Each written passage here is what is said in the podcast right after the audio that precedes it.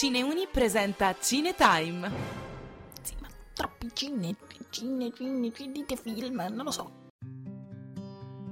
Ed eccoci qua amici di Cineuni con l'ultimo speciale sulla mostra del cinema di Venezia. Oggi parliamo di cortometraggi, una forma d'arte cinematografica a mio parere straordinaria, perché in pochi minuti e con poche immagini ci emoziona e ci racconta l'essenziale di una storia. In particolare in questo podcast tratteremo la pellicola intitolata In the Shadow of the Cypress, scritta e diretta da Hossein Molayemi e Shirin Shoani. Anche qui, come in altre pellicole, pellicole che abbiamo trattato si parla di psiche e di salute mentale. In questo caso la storia è quella di un padre e una figlia che vivono isolati in una casetta in riva al mare e lui soffre di un disturbo da stress post-traumatico, probabilmente a causa della guerra dalla quale è tornato e questo influisce sui suoi comportamenti. Quest'uomo ama la figlia ma non riesce a dimostrarglielo, come non riesce a provare pietà o compassione per niente e nessuno. Dovrà quindi allontanarsi da lei lei per trovare il modo per far fronte alle sue sofferenze e di conseguenza guarire. La solitudine in questo caso gioca un ruolo fondamentale e duplice. Da un lato troviamo la solitudine in senso negativo del termine perché c'è una figlia che vorrebbe perseguire i suoi obiettivi ed essere d'aiuto per suo padre, ma nei suoi tentativi è totalmente sola e priva di un supporto morale e psicologico. Dall'altro troviamo la solitudine come elemento positivo, ovvero ovvero vediamo come la necessità di stare da soli certe volte sia l'unica soluzione ai nostri problemi. Questo aspetto della solitudine lo vediamo nel personaggio del padre, un uomo che non sarebbe solo in teoria e potrebbe godere della presenza di sua figlia, però anche in compagnia se non si è a posto con se stessi non c'è la possibilità di star bene ed è per questo che lui cercherà la solitudine. In questa nuova situazione lui scoprirà se stesso e potrà migliorarsi e di conseguenza smettere di danneggiare sua figlia e chi gli sta attorno. Il cortometraggio dura circa 20 minuti e io vi consiglio di vederlo per scoprire come questi due personaggi riusciranno a ritrovarsi. In the Shadow of the Cypress è una pellicola d'animazione e le immagini sono molto semplici e lineari.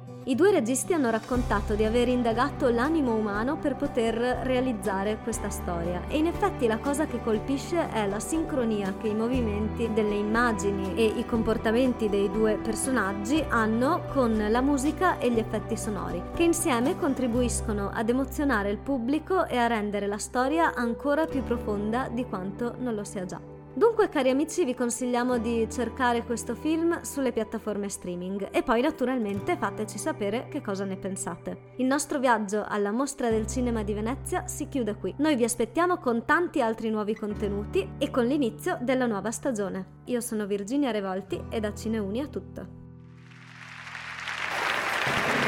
Se non dovessimo risentirci, buon pomeriggio, buonasera e buonanotte.